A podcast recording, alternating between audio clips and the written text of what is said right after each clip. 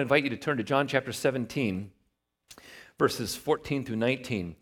Um, we, are, we are getting close to the end of our series in hard questions, honest answers. Uh, and so, next two weeks are going to be more, uh, these last few have been kind of intellectual. Last ones are going to be a little bit more relational and emotional. Uh, but we're going to talk about truth today. We're going to talk about truth. And I want to I want to take you back uh, to London, England in November of 1943. And I want you to take a look at this British novelist sitting down to write a book. His name is Eric Blair. And Eric Blair uh, has been immersed in the news business and he has seen horrible tragedy around the world as he's seen the rise of totalitarian governments and he's angry and he's had enough and he wants to write against this. But I will tell you, in 1943 to uh, 45, to write against this was very dangerous. So he adopts a pen name that you all know George Orwell. And rather than writing a nonfiction book about all that he's seen, he writes a fiction book about animals. I mean, how angry can you get about animals? And he writes the book Animal Farm, which by every measure has been one of the top 100 novels ever written. If you Modern Library, it was number 31. Uh, uh, it was uh, number 20 in another survey that I read. This is an, an amazing, very influential novel. Well, Animal Farm is a, a novel about well, it's about truth. About truth. And the story goes like this There's some barnyard animals who conspire to overthrow their human masters. And they believe that human masters are exploiting them. So they're going to take over and they set up a totally egalitarian society. Nobody's better, nobody's worth, everybody is totally equal. Totally equal. Sounds like a great society, right? A totally equal society. Wrong. They soon have a big problem because the pigs disrupt the revolution. And with very smooth and convincing language, they argue that while all animals are equal, there are some animals that are more equal than others. And the elite animals have conferred elite status on other animals. So not, not everybody is, everybody's equal, but some are a little bit more equal than others. And that is a key sentence in the book, and it proved a commentary on the emerging so called egalitarian governments around the world. Well, uh, the pigs form a dictatorship, and one of the pigs is named Squeaker, and Squeaker is really good at manipulating the truth. Squeaker can make black seem white, and he can make white seem black. And every time the decision of the leader, whose name is Napoleon, is questioned by the other animals, Squeaker comes in, and Squeaker represents Napoleon's interests as being good for the egalitarian nature of the entire society.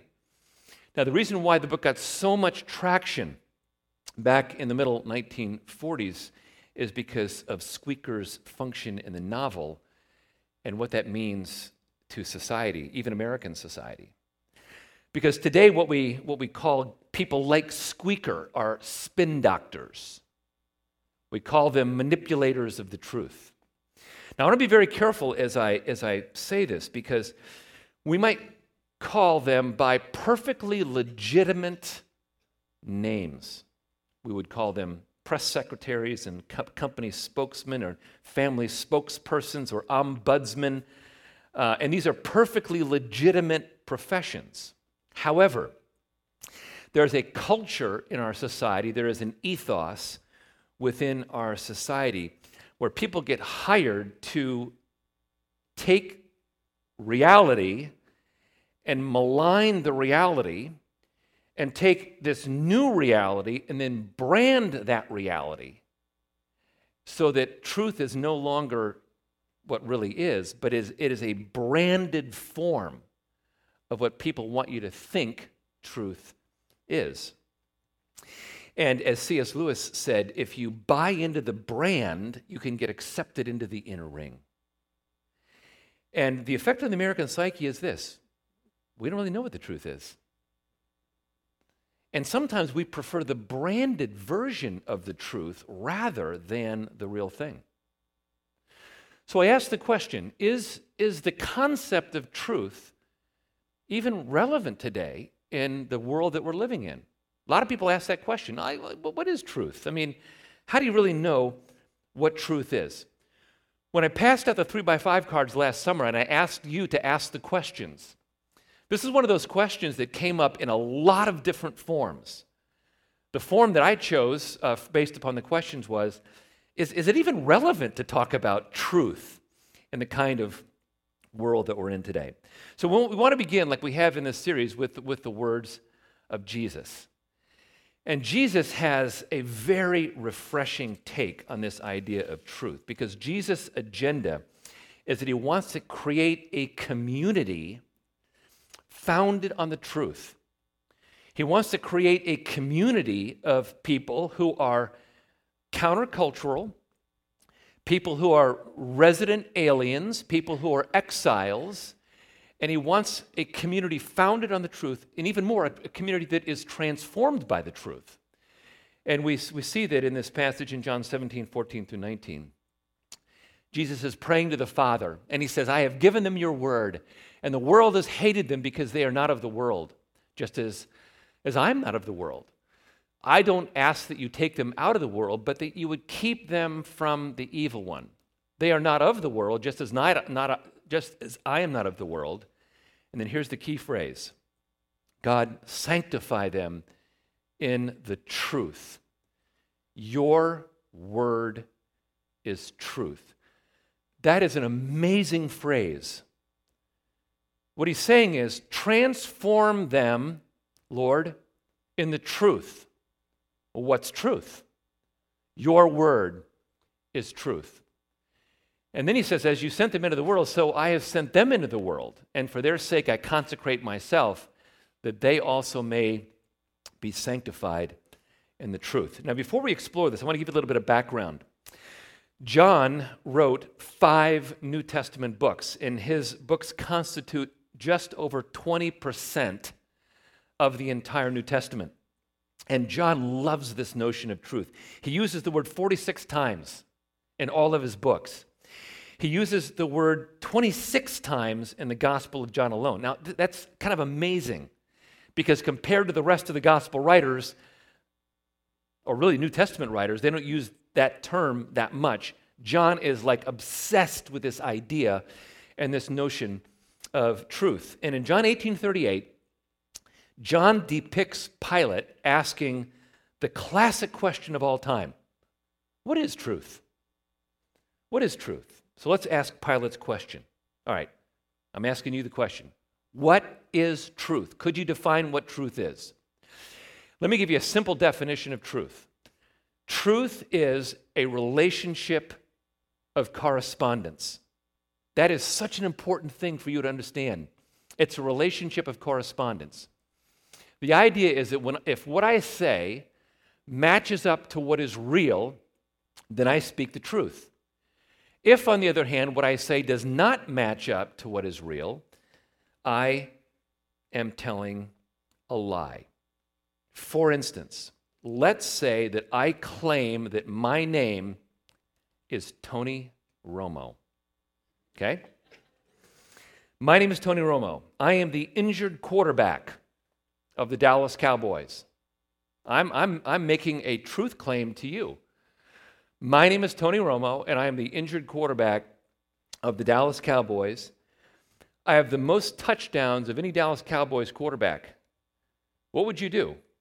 You would check out those claims.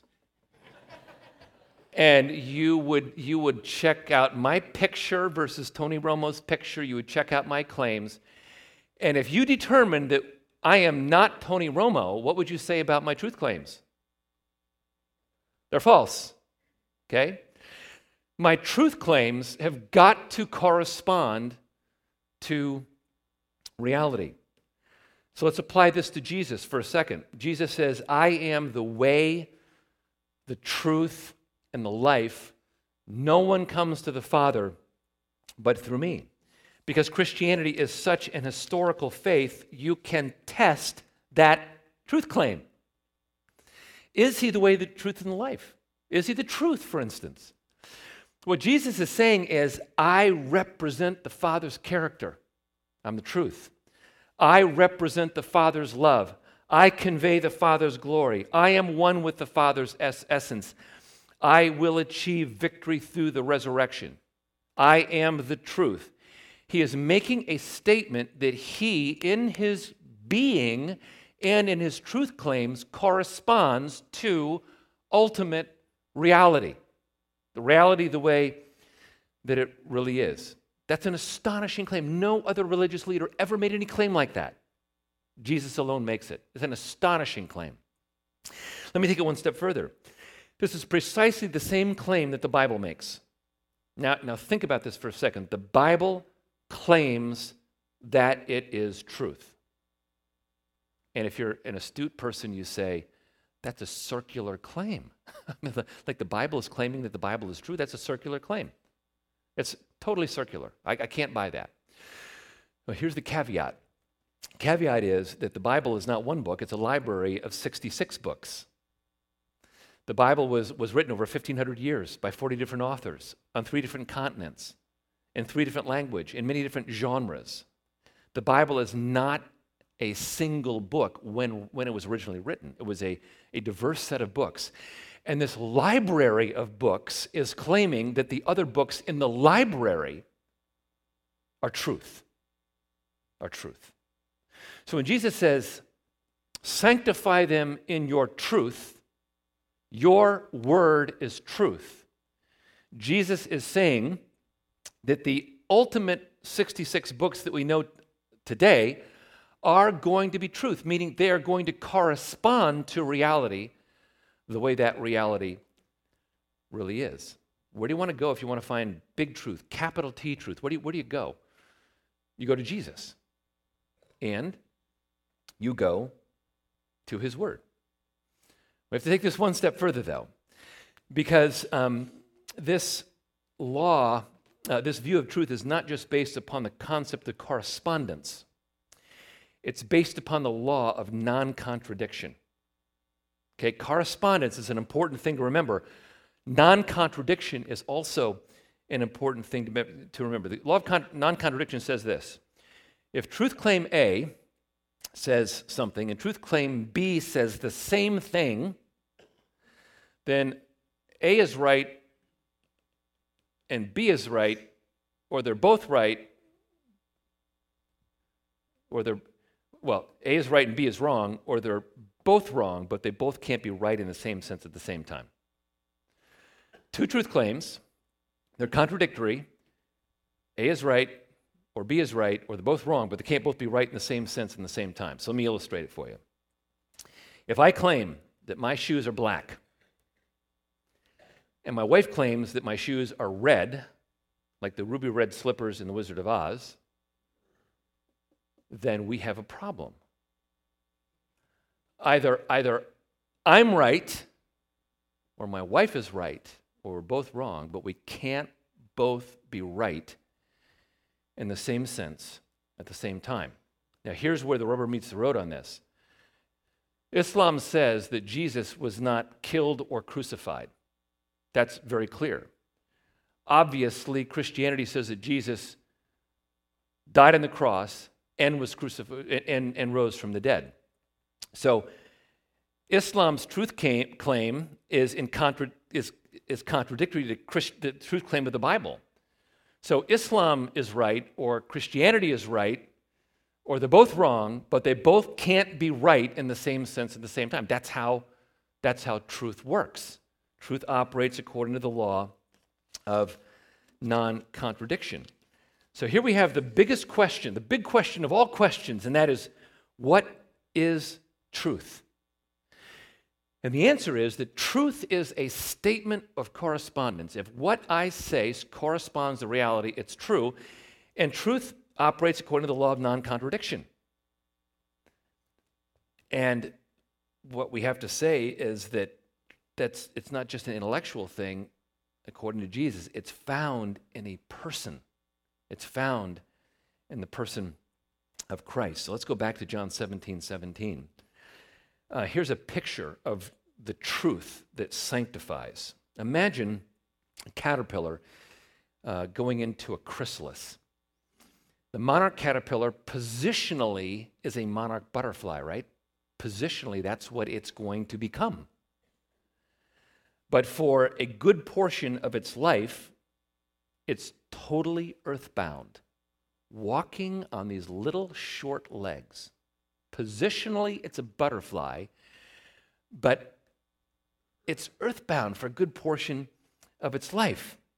When the caterpillar is about to go through its transformation, he hangs, uh, he spins a silk pad from underneath a branch. He begins to hang from the silk pad. He pulls the skin inside out. A string comes down, which has been in his abdomen the entire time. The chrysalis now appears from underneath the skin, and he's completely surrounded in that new house. And that, that little chrysalis has got a gold crown around, around the top of it, and it's, it's green. He hangs in that sack for 10 to 14 days. And in, during that time, this transformation takes place inside. And everything comes from cells that are already resident in the monarch caterpillar. About 24 hours before he breaks free, the chrysalis becomes completely transparent. You can see the coloring of the monarch butterfly inside. Um, now, when he, when he exits, he's got this big fat belly, and his wings are totally crumpled. So he still has to wait and hang. And what he does is he squeezes the blood from his abdomen into the wings. The wings begin to harden in the sun, and then he takes off he has encountered transformation.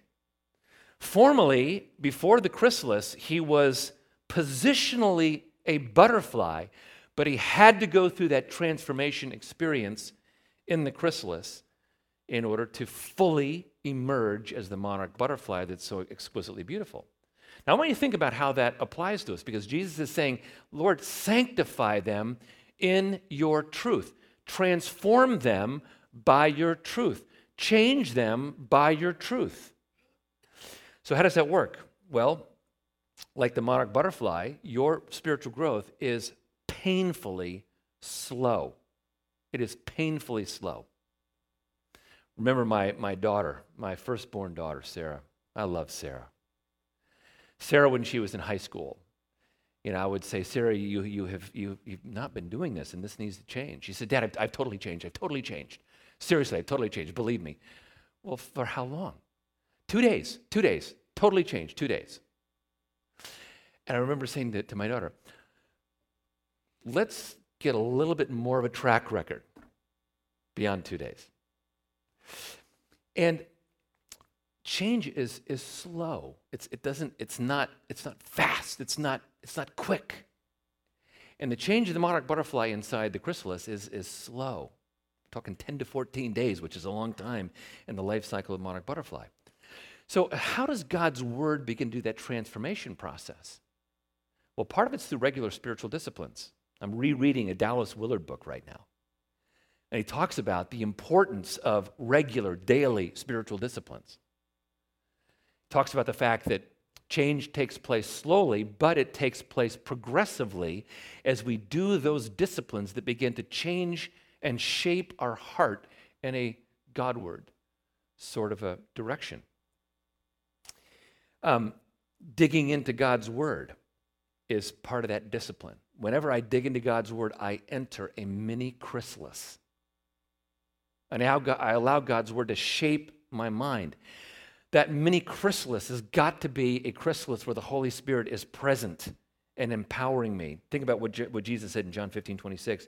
When the Helper com- comes, whom I will send to you from the Father, the Spirit of truth, who proceeds from the Father, he will bear witness of me. So if I'm going to read the truth, um, hoping for transformation, I need to have the Holy Spirit inside me helping me understand that truth so that that transformation can actually take place. Here's, here's the amazing outcome. And G- Jesus says in John 8:32, you will know the truth, and the truth will set you free. So think about that, that butterfly, you know, about, about ready to fly. Why can he fly? He's been transformed in the chrysalis. Now, when he begins to flap his wings and he's no longer an earthbound creature, but a skybound creature, sky free creature, he's got the freedom that was resident inside there all along. So when Jesus says, sanctify them in your truth, your word is truth, what Jesus is saying is God's word has the power to transform you so that you become a fundamentally different person than you were before in terms of your, in terms of your, your character. Now, I need to add one more facet to this. Jesus never calls us in transformation alone. Notice what he says in John 17, 17, and 18. In the same way that you gave me a mission in the world, I give them, plural, a mission in the world. So I get sanctified by the truth, not as an individual Christ follower who does not need anybody else. I get sanctified in the truth as a Christ follower who is in community, in a countercultural community. And that way, we as a, as a, as a, a community, as a group of people, as the body of Christ, we encounter transformation corporately. So here, here's a way to summarize this we're a countercultural community endowed with an eternal purpose founded on the truth. I, I have to tell you, that is a very compelling vision for life. We're a countercultural community, transformed, endowed by an eternal purpose, founded on the truth. And it's countercultural.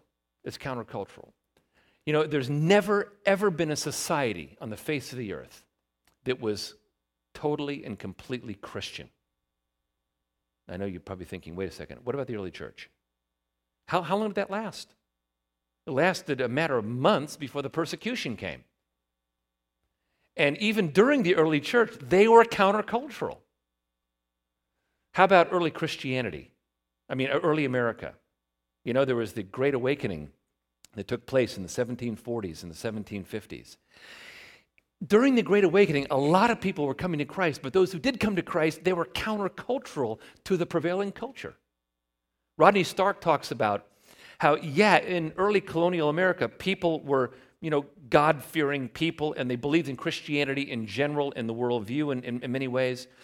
But people were not adherent to the Christian faith in colonial America, not the way we would define adherent to the Christian faith from the Bible. Those people who did come to Christ in early colonial America were definitely countercultural to the prevailing society. There's never been a time where Christianity, authentic Christianity, was the dominant force in society, and it never will be. We've been called to be resident aliens and exiles on the face of the earth. So let's sum up Jesus' view on the truth. Truth is a statement of correspondence. It's a statement of correspondence. Jesus' words and his works correspond to the character of the Father. The Bible, which is God's word, corresponds to the mind of the Father. Um, and we're to be transformed by the truth. One, one final illustration before we switch gears. I love writing notes to my kids. I love it. I'm not sure how much they appreciate the notes all the time, but I love writing handwritten notes of encouragement. You know, part of my mission as a dad as a husband, as a father and a grandfather, is to create a culture of thriving within our family. When we're all gathered together, which is rare, we're a family of 18.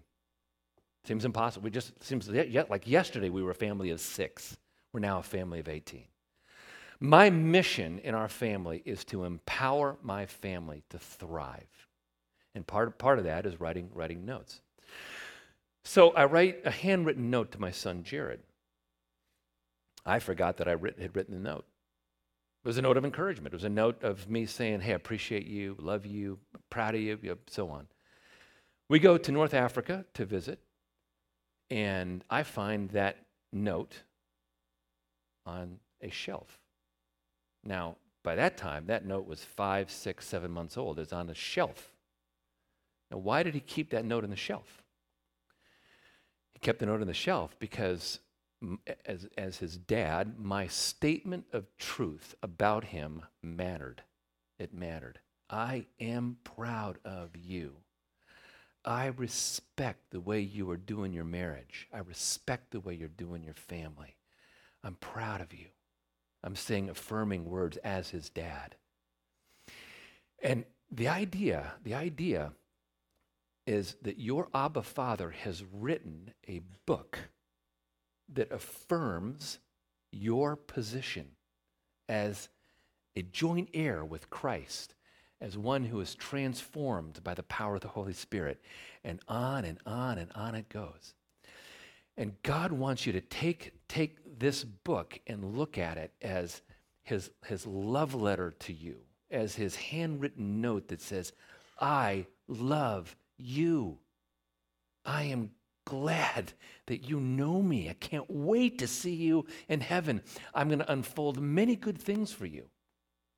And he wants you to be transformed by that deeply personal truth. Your Abba Father has delivered deeply personal truth to you, and he wants you to be transformed by it in community. Now, we have to totally switch gears because we, we got to go from the Bible to culture. Why is it, why is it that people have such different views on truth today? Now, the reason I debated about whether to share this, but the reason why I want to is I want to see that there was a definite reason why things changed over the past 300 years. I want to take you back to the year uh, 1844 to this guy by the name of Frederick Nietzsche, who's got a seriously uh, large mustache. So one, one thing, if you don't know anything about Frederick Nietzsche, he's got, he's got a, a his mustache is a little too big, in, in, in, my, in my opinion. Frederick Nietzsche, Frederick Nietzsche was um, born into an evangelical Lutheran home in 1844 in Röcken, Prussia. Nietzsche's father, Ludwig, was a pastor. His mother was a very young but very kind hearted follower of Christ. When Nietzsche was five, tragedy struck their family, and Nietzsche's father died, and Frederick Nietzsche never, ever got over it. For the next 15 years, Nietzsche progressively ditched his Christian faith and began a pattern of rebellion against all authority figures. And while still in, he's a brilliant guy. And so while still in his teens, he gets these advanced degrees in philosophy. And by the time he's 24, he is the chairman of the philosophy department at the University of Basel in Switzerland. And he is brilliant and he is as anti Christianity as you can possibly be. He called it, quote, the greatest of all conceivable corruptions. Christianity is the one immortal blemish of all mankind. In 1882, he published his book called The Gay Science, which he argued that God is dead. God is dead. And he introduced this concept again in his book called The Madman. Now, when he said that God is dead, there's another picture of that really large mustache. He, he said, God is dead, he remains dead, and we have killed him. Now, he, did, he didn't mean that somehow God died somewhere billions of light years away in the universe. Didn't say that.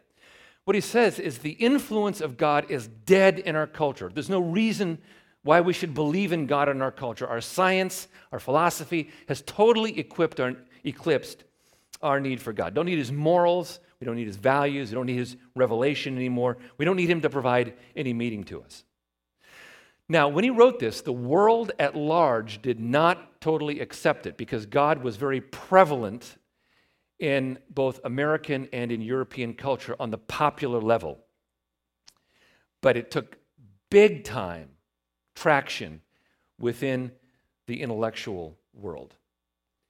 So um, people kind of grasped onto this idea. And so you've got guys like Charles Darwin, whose works say you don't need God to explain the origin of the universe. You've got guys like Karl Marx, who said you don't need God to explain the internal workings of the soul because there is no soul. And then you got Sigmund Freud, who said you don't need religion so here, Frederick Nietzsche introduces a, a, a, philosophy, and other scientists are going along with this philosophy. You don't need God for creation. You don't need, you know, God to save your immaterial soul, which you don't have. You don't need God for any sort of religious purposes. You don't need God. He is irrelevant. You don't need him at all. So at the beginning of 1900s, there was this consensus that was emerging in the broader culture that you don't need God, you don't need the Bible. All you re- really need is science. That's all you need, just, just science. Then something happened on May 29th, 1919, that I cannot tell you how much this shook the world, but it, it shook the world. Albert Einstein um, photographed a solar eclipse. Well, he didn't personally photograph it, but he commissioned the experiments off the coast of uh, Africa and South America. And these photographs demonstrated the truth of his theory of relativity.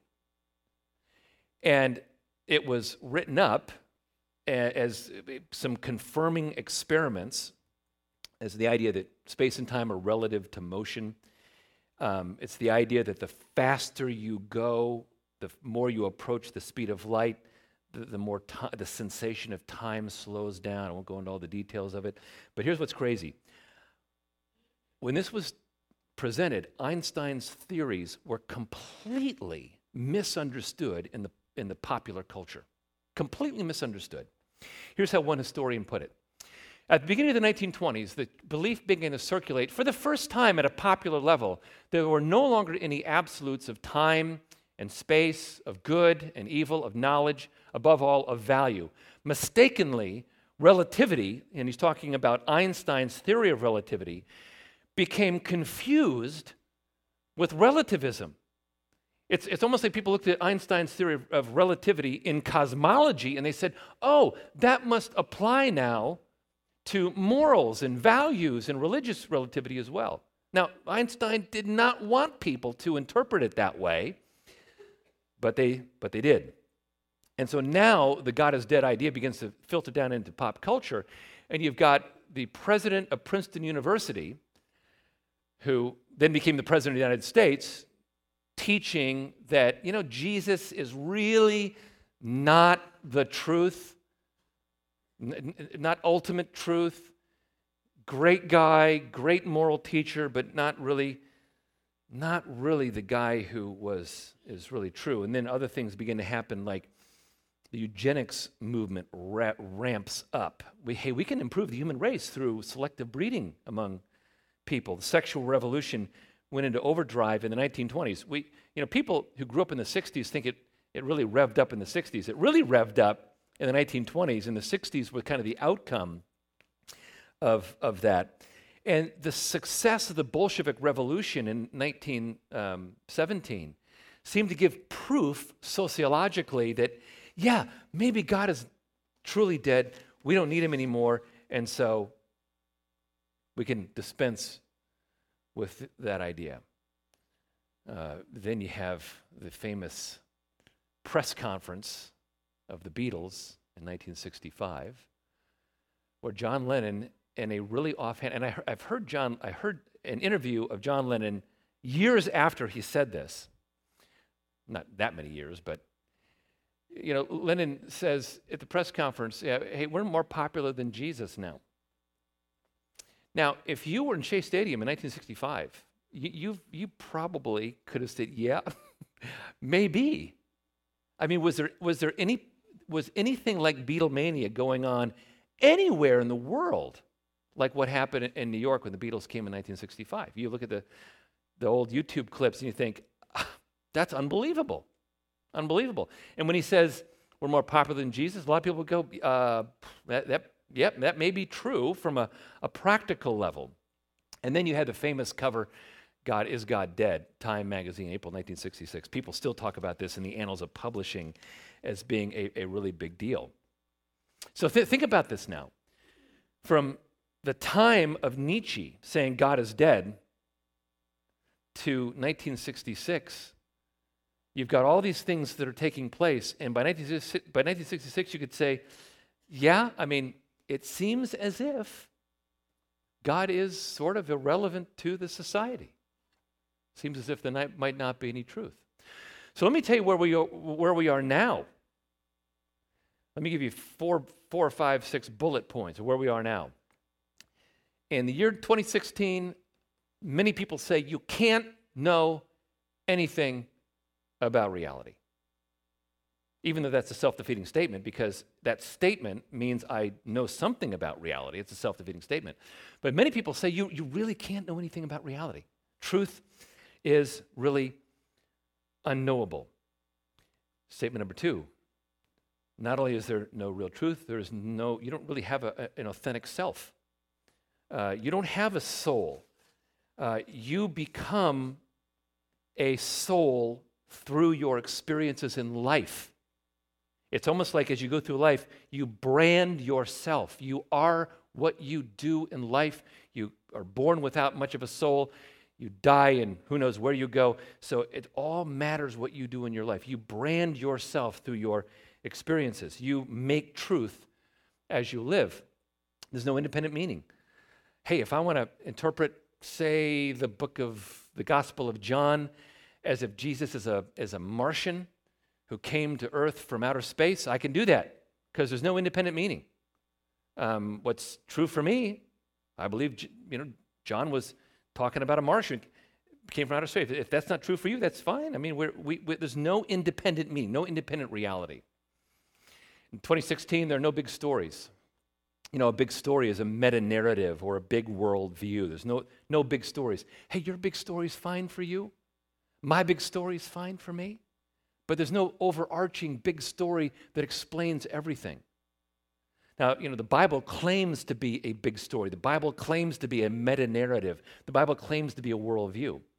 People today say, no, that, that, that's, that's too oppressive for you to say that your meta narrative is the ultimate meta narrative and, and mine is not ultimate. So there's no ultimate, no ultimate big story. My tribe is all important boy, we, we see that all over culture. You know, hey, my tribe is all important. I'm against you. I'm against your tribe. My tribe constructs truth. I don't care about your tribe. You, can have your truth, but I don't care about your tribe. My tribe is the one that's, that's all important. And the final concept is that versions of truth can change. Hey, uh, the truth I believed in 2015 is very different than the truth I believe in 2016. It's okay truth changes and it's not a big deal. So, where, where are we with regard to truth today? Uh, there's no truth with a capital T. Truth has been politicized, truth has been branded. Truth um, is such that I prefer the branded version of my truth rather than the real thing. Because I kind of like the brand. The brand feels cool and, and awesome and hip, and I'd rather have that than really having the real thing. And I'm going to compete that my brand has dominance. Look, if you um, face a choice in this culture, and the choice is I go with the flow about truth, no truth, truth changes, truth no big deal, or I passionately embrace the truth. And here's Jesus' vision for your life that you would reject the truth claims of the culture, kind of the anti truth ethos of the culture, that you would reject that. And you say, I am embracing truth in a person, and I am embracing truth in a book, in his word. I'm embracing Jesus as the truth. I'm embracing the scriptures as the truth. And I'm going to build my life around that truth. We all have a, have a, choice because when you get to the point in 2016 where truth is branded and you think, oh, that brand of little t truth, that brand, I really like that brand of truth. I'm going to buy into that. You've moved out from underneath the lordship of Jesus Christ. Jesus intentionally is asking you to form a countercultural community with Him at the center and with the scriptures as your guide. So, what does that mean for us practically? Um, some takeaways how to be, be transformed about the truth. First of all, confront your love for the world. I, I, I, I got to tell you, if, if John says, Love not the world or the things of the world, that if he's got to say that, that means that I have to confront my love for the world. In fact, I've got to confront my love for the various little truth claims that the world makes upon me. And I've got to say, you know what? I'm confronting that and I'm, I'm, I'm going to reject my love for that because that, that is not about my love for Jesus. So I think we have to be people who are very good at self confrontation. Do I love this brand of truth that's coming at me? You know, uh, about two weeks ago, I was in a funk. And as I'm struggling with my funk, my wife said, I think you should get away to Osage Hills for a day and pray. So I put it off and I put it off, and I did that on Friday.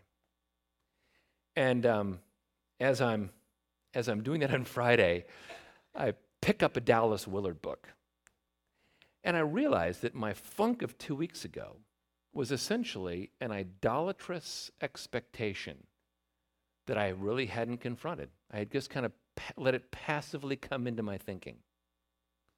And I confronted it on Friday. I said, Lord, I don't know why I allowed myself to let this creep into my thinking. It's, it's, it's like completely against what I say I believe and how I say I want to live. We have to do that. We have to confront our idolatrous expectations that are counter to the truth. Secondly, build strong relationships in the body of Christ. And I should, should have added strong, authentic relationships in the body of Christ. You can be in a non productive relationship with another Christian. But to be in an authentic relationship in the body of Christ helps you embrace and passionately embrace the truth.